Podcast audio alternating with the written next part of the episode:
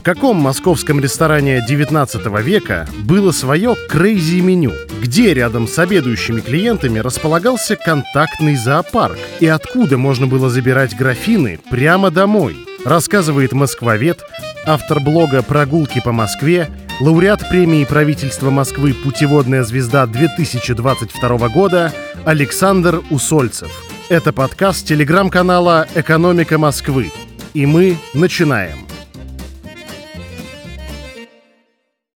В наши дни Москву называют э, гастрономической столицей зачастую даже не только России, но и гастрономической столицей, которая составляет конкуренцию другим крупным городам мира. Действительно, у нас можно найти кухню на любой вкус и даже высокую кухню а, самого сложного сочетания и а, самых сложных блюд.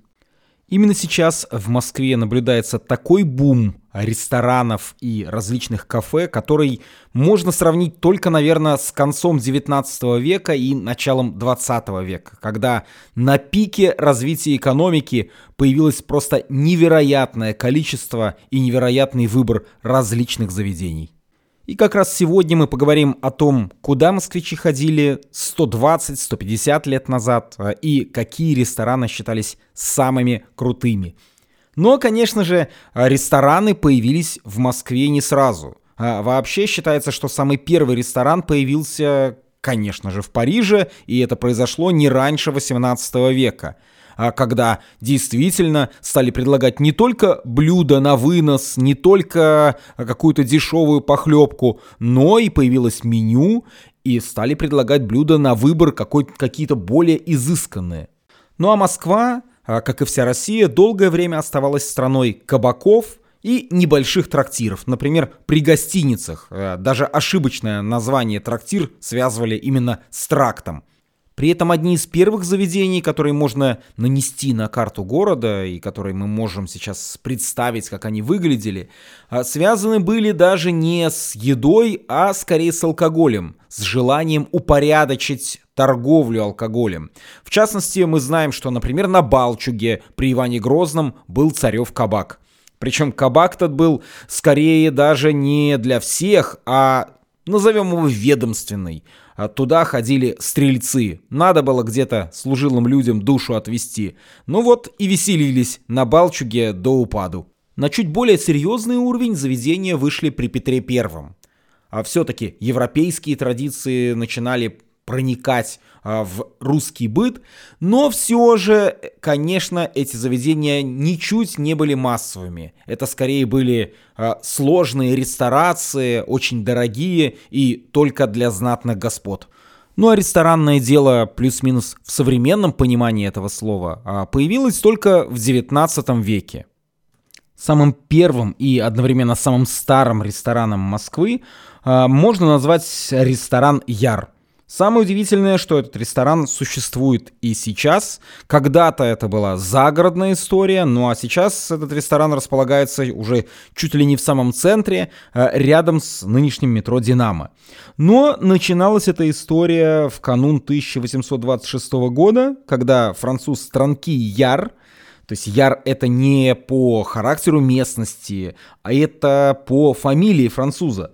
Так вот, Транки Яр на углу Кузнецкого моста и улицы Неглинной э, в доме сенатского канцеляриста Людвига Шавана э, открыл ресторан с гостиницей. И вот этот ресторан имел совершенно невероятный успех. Как писал Пушкин, «Долго ли мне в тоске голодной пост невольный соблюдать и телятиной холодной трюфли яро поминать. Жаловался Пушкин в дорожных жалобах и все мечтал о прекраснейших блюдах яра. Здание, кстати, на углу Кузнецкого моста тоже до сих пор сохранилось, но ресторана там уже нет, потому что ресторан в свое время, уже в 19 веке и даже не а, при Транке Яре, переехал за город. И вот как раз на Петербургском шоссе за городом, за Тверской заставой, э, слава Яра просто приобрела невероятный размах. Во-первых, э, все-таки к Яру стали ездить купцы. А купечество почему любило Яр? Да потому что это все было за городом, полиции городской нет, а, работало все круглосуточно, и можно было гулять просто по полной. А, у Яра был даже отдельный прескурант, своеобразное какое-то безумное меню. Так, например, вымазать горчицей официанту лицо стоило 120 рублей, а разбить венецианское зеркало 100 рублей. И был прескурант на то, что можно кинуть, например, бутылкой шампанского в аквариум, можно разбить стекло, можно рвать скатерти. В общем, все было дотошно описано. И, например, загулявший купец, который э, впал в какое-нибудь безумство под утро, мог э, без полиции с утра спокойно рассчитаться и никаких претензий у рестораторов не было к этому купцу. Приезжайте еще. Здание неоднократно перестраивалось, э, и в 1910 году э, было перестроено в шикарном стиле модерн. Э, там были обустроены сады, там был обустроен э, даже горы какие-то а, декоративные и фонтаны. А, в огромном дворе накрывали на улице столы летом. Ну а зимой, конечно же, был обустроен отдельный зал, даже несколько залов. И вот как раз обновленный Яр открывался песней «Что так грустно взять гитару, запеть песню про любовь или поехать лучше к Яру» разогреть шампанским кровь. Но, как вы понимаете, уже в 14 году, с началом Первой мировой войны, ну а потом а, после революции, Яр сошел на нет. И в конце концов был перестроен радикально в стиле сталинского ампира, и теперь это все гостиница советская. Но изначальные интерьеры а, не только сохранились, а, но и были отреставрированы. Их можно видеть, во-первых, в возрожденном ресторане Яр, а, который больше работает как а, площадка для мероприятий, но и туда можно прийти также заказать по меню. Ну а, а еще интерьеры можно видеть в театре Ромен. Цыганские традиции Яра продолжаются и в наше время. Тем более, что эти интерьеры отреставрировали в конце 90-х и начале 2000-х. Ну а мы с вами переместимся на Трубную площадь, а, где сейчас располагается здание школы современной пьесы. До революции и в 19 веке, всю вторую половину 19 века, это была гостиница и ресторан «Эрмитаж».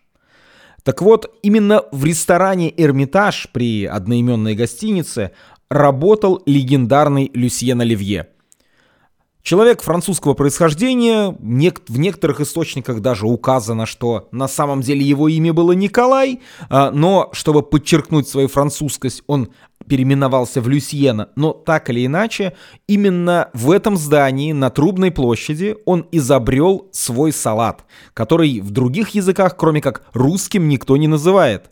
Ну а мы, конечно же, едим салат оливье с удовольствием на Новый год – правда, конечно же, то, что мы сейчас едим, это, наверное, уже сильно далеко от изначального рецепта.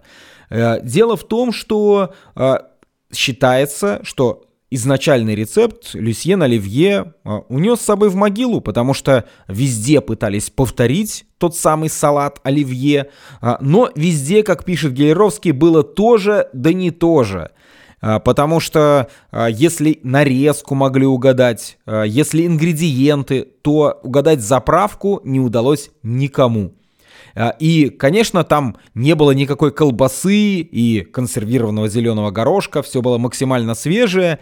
И салат оливье можно сравнить с салатом Цезарь в наше время. То есть оливье был везде, и везде он был разный, и каждый считал, что вот это именно и у него настоящий рецепт после смерти Оливье в 1880-х годах. Но при этом, а, при этом вариаций было довольно много. Салат оливье, конечно же, затмил все другие блюда, которые подавались в этом ресторане, а ресторан был изысканный. Но была у него еще одна особенность. Э, еще с 70-х годов 19 столетия Люсьен Оливье понимал, что нужно работать на перспективу и прикармливать молодую публику. И в День Святой Татьяны, 25 э, января, отдавал на весь день свой ресторан для гуляния студентов. Традиционно в ночь, если по старому стилю, это 12 января, огромный зал Эрмитажа преображался. Дорогая шелковая мебель исчезала, пол густо усыпался опилками, а, чтобы потом мусор можно было выносить а, проще. Вносились простые деревянные столы, табуретки, венские стулья. Ну а в буфете и кухне оставались только холодные кушанья и какие-нибудь дешевые напитки. Это был такой народный праздник, а, и в этот день даже, в общем-то, легко произносились самые смелые речи, а профессоров качали на руках.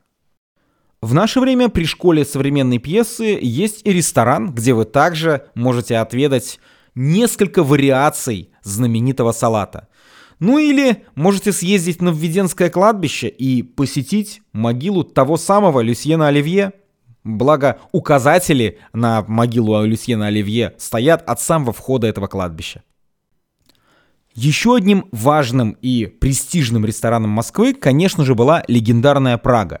Что самое интересное, начиналось все совершенно прозаично. Это был грязнейший кабак, который извозчики, кроме как брагой, не величали. А кабак располагался в бойком месте на площади между Арбатом и Поварской и был очень популярен. Поэтому считается, что даже его не выкупил, а выиграл левой рукой на бильярде, как судачила тогда желтая пресса, предприимчивый купец Петр Тарарыкин. Было это в 1896 году. И Петр Тарарыкин не зря назывался предприимчивым купцом в прессе, а потому что он, оценив потенциал места, э, решил переделать грязный кабак в что-то очень фешенебельное. И что же сделал Тарарыкин в первую очередь? Во-первых, он радикально перестроил здание. А, там появилось множество залов, а, там появились а, и шикарные лестницы, и прекрасные дорогие интерьеры. Мебель была сделана на заказ. Ну а на посуде, на каждой тарелке значилось «Привет от Тарарыкина». Но самое главное, что у Тарарыкина первого в Москве появились отдельные кабинеты за что сразу же богатейшие купцы и промышленники а, просто невероятно полюбили Прагу для обсуждения различных сделок, а, для того, чтобы обсудить какие-то деловые вопросы приватно, а не в общем зале, а, но при этом наслаждаясь и лучшими напитками, и лучшими блюдами. Ну и, конечно, как повелось с самого начала, у Петра Тарарыкина в Праге были лучшие столы для бильярда в Москве. И точно так же, как Люсьен Оливье, Петр Тарарыкин активно работал на перспективу. Конечно же, э, в День Святой Татьяны отдавал полностью весь свой ресторан студентам, чтобы гуляли, веселились и подавал нехитрую закуску, белые скатерти убирались, э, и студенты веселились до самого утра. Что удивительно, после революции а, ресторан не закрылся, а даже наоборот э, стал еще более популярным. А, даже Маяковский про него писал «Здоровье и радость, высшие блага, в столовой Моссельпрома, бывшая Прага, там весело, чисто, светло и уютно, обеды вкусны и пиво не мутно». Именно в советское время при ресторане появилась еще и отдельная кулинария – Э, специально со всей Москвы, а иногда и из других городов, в Прагу приезжали, чтобы купить тот самый торт Прага и птичье молоко. В наши дни на шикарное здание бывшего ресторана Прага посмотреть, конечно же, можно, все так же на Арбатской площади, но, увы, в сам ресторан не зайдешь, он временно закрыт. Но что мы только о дорогих ресторанах, где сплошь только гуляния и были – были в Москве дореволюционные и семейные рестораны. А, Причем первым, а, кто именно позиционировал себя как семейный ресторан, был ресторан «Мартьяныч». Открылся он в 1893 году непосредственно в верхних торговых рядах. Сейчас мы знаем это здание как ГУМ. Петр Мартьянов очень рисковал. Во-первых, он снял не самое лучшее помещение. Оно было большое, но находилось в подвале. И уже у многих были сомнения, неужели публика, а уж тем более, которая привыкла посещать э, верхние торговые ряды, э, чистая, интеллигентная, пойдет куда-то в подвал. Но благодаря тому, что залы были большие, их удалось и красиво украсить, и самое главное, что Петр Мартьянов, назвав свой ресторан «Мартьяныч», делал ставку на массовую публику, а самое главное, семейную публику.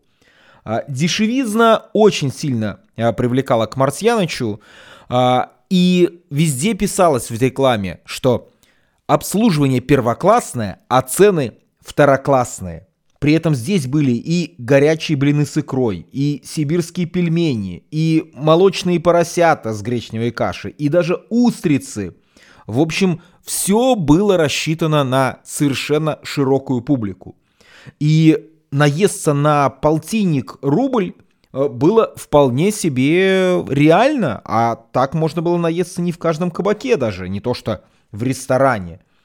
И самое главное, что э, акцент был сделан еще и на качественно приготовленные блюда русской кухни.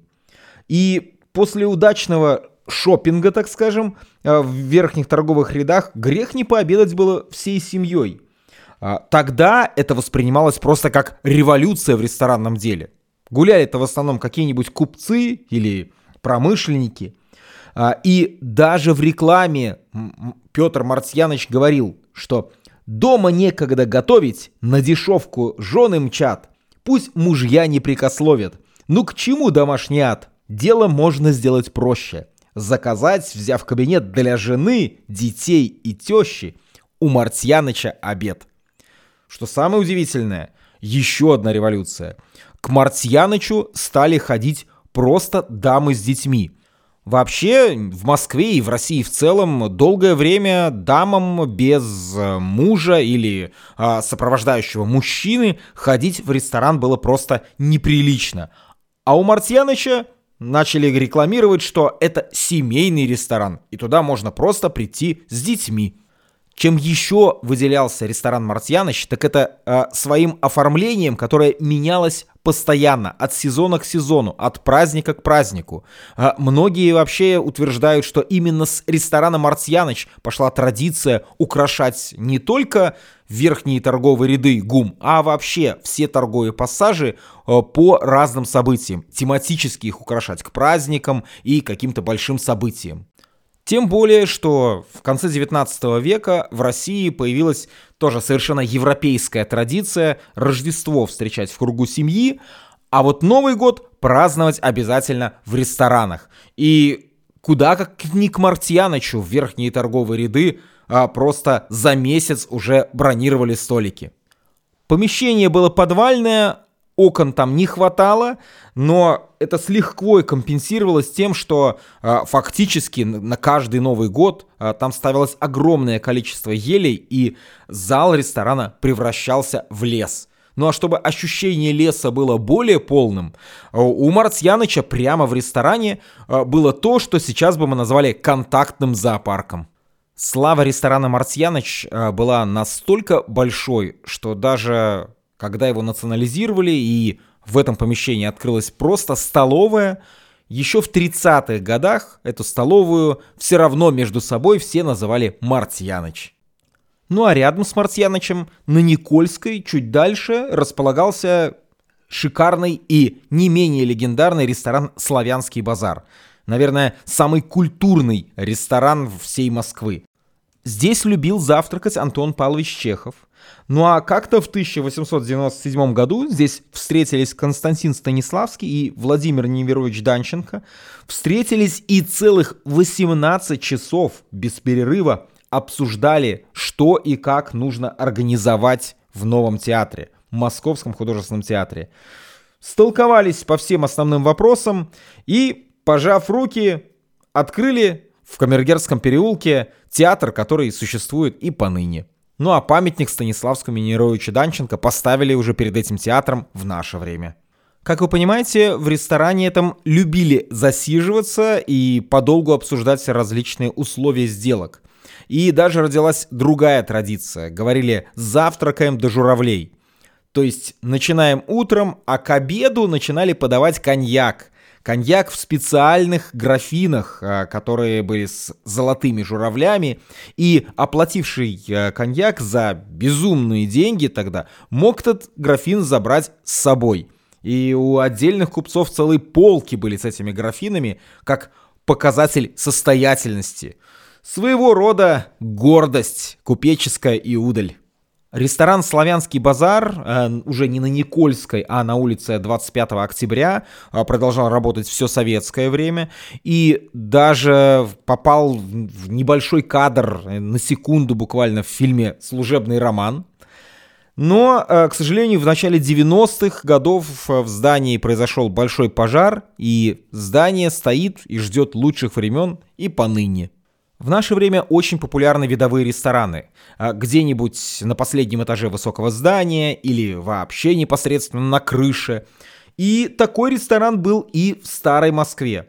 В 1910-х годах а, рядом с Пушкинской площадью в Большом Гнезняковском переулке был построен дом Эрнста Рихарда Карловича Нернзе – Дом он строил для себя, дом огромный, а, девятиэтажный, с десятым этажом надстроечкой.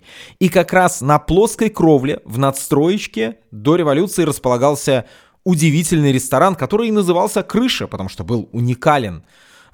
И сейчас э, виды с этой крыши, они очень потрясающие, и э, видно весь центр. К сожалению, крыша не общедоступная, но, например, э, виды с этой крыши можно видеть, опять же, в фильме «Служебный роман».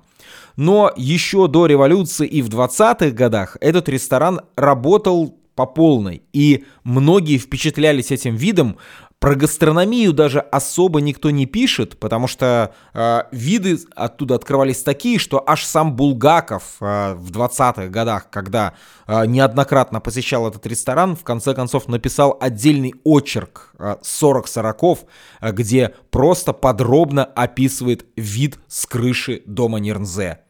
Ну и любил этот э, ресторан, да и сам дом, э, непосредственно и Владимир Маяковский который тоже э, в нескольких стихах упоминает и про ресторан, и про дом Нернзе.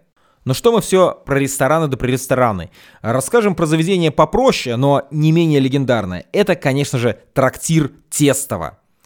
В 1868 году приказчик Иван Тестов снял первый этаж доходного дома Патрикеевых и открыл здесь свое заведение, повесив вывеску «Большой Патрикеевский трактир». Ну а мелкой подписью значилось «И я Тестов». И вот здесь как раз подавали традиционные русские блюда. А, здесь подавали растягаи, гурьевскую кашу, уху, а, огромное количество рыбных блюд и, конечно же, молочных поросят, а, за которыми посетители приезжали и из Петербурга, и из многих-многих-многих других городов России. А, обязательно к Тестову в каждый свой приезд в Москву заходил Достоевский. Ну а Рахманинов с Шаляпиным также ели здесь молочного поросенка и наслаждались этим вкусом в русском антураже. Ну а для публики попроще, там же на охотном ряду были обширные обжорные ряды. Замечательный термин, вот мы все говорим фудкорт да фудкорт, а когда-то это все называлось обжорным рядом. Ну и, конечно, там все то же самое, пирожки, какие-то рыбные блюда, но уже и цены пониже, и качество тоже пониже, но душевности и какого-то такого размаха хватало. Здесь же, по всей Тверской, в подвальчиках располагались кавказские погребки. И помимо того, что там подавали вино, а, оттуда шашлык пошел в свое триумфальное шествие по всей России. Отсюда с Тверской. Конечно, сначала посетителями а, были, как тогда говорили, а, члены Кавказского землячества, но они приводили своих друзей, и шашлык стал поистине популярным блюдом в начале 20 века в Москве и за ее пределами. И подобно тому, как бум национальных блюд, э, новых блюд, э, русских блюд э, был до революции в начале 20 века, так у нас именно сейчас, в 20-е годы 21 века, происходит другой бум. Казалось бы, буквально недавно мы научились различать э, латте и капучино, потом еще добавился какой-то флэт white, а сейчас у нас и гавайское поке, и тайский том-ям, и каких только блюд в Москве не найдешь. Одно перечисление может занять не один час. И если раньше в Москве был один обжорный ряд э, на охотном ряду, немножечко на Лубянке, то теперь у нас фудкортов, гастромаркетов – по всей столице. Бывшие промзоны превращаются в огромнейшие, невероятные пространства, где можно встречаться, где можно отобедать, а можно просто провести время за чашечкой капучино или даже а, какого-нибудь а, экзотического, уже даже не экзотического а, матча или, как говорят, маття. Наверное, нет такого сейчас блюда в мире, которое хоть где-то в Москве не было представлено. Так что помните, что Москва — это не только архитектура, которую можно увидеть и иногда даже пощупать. Москва дарит нам невероятный гастрономический опыт. Можно почувствовать запах, можно попробовать Москву на вкус и, конечно же, открыть для себя еще одну невероятную грань нашего бесконечно интересного города.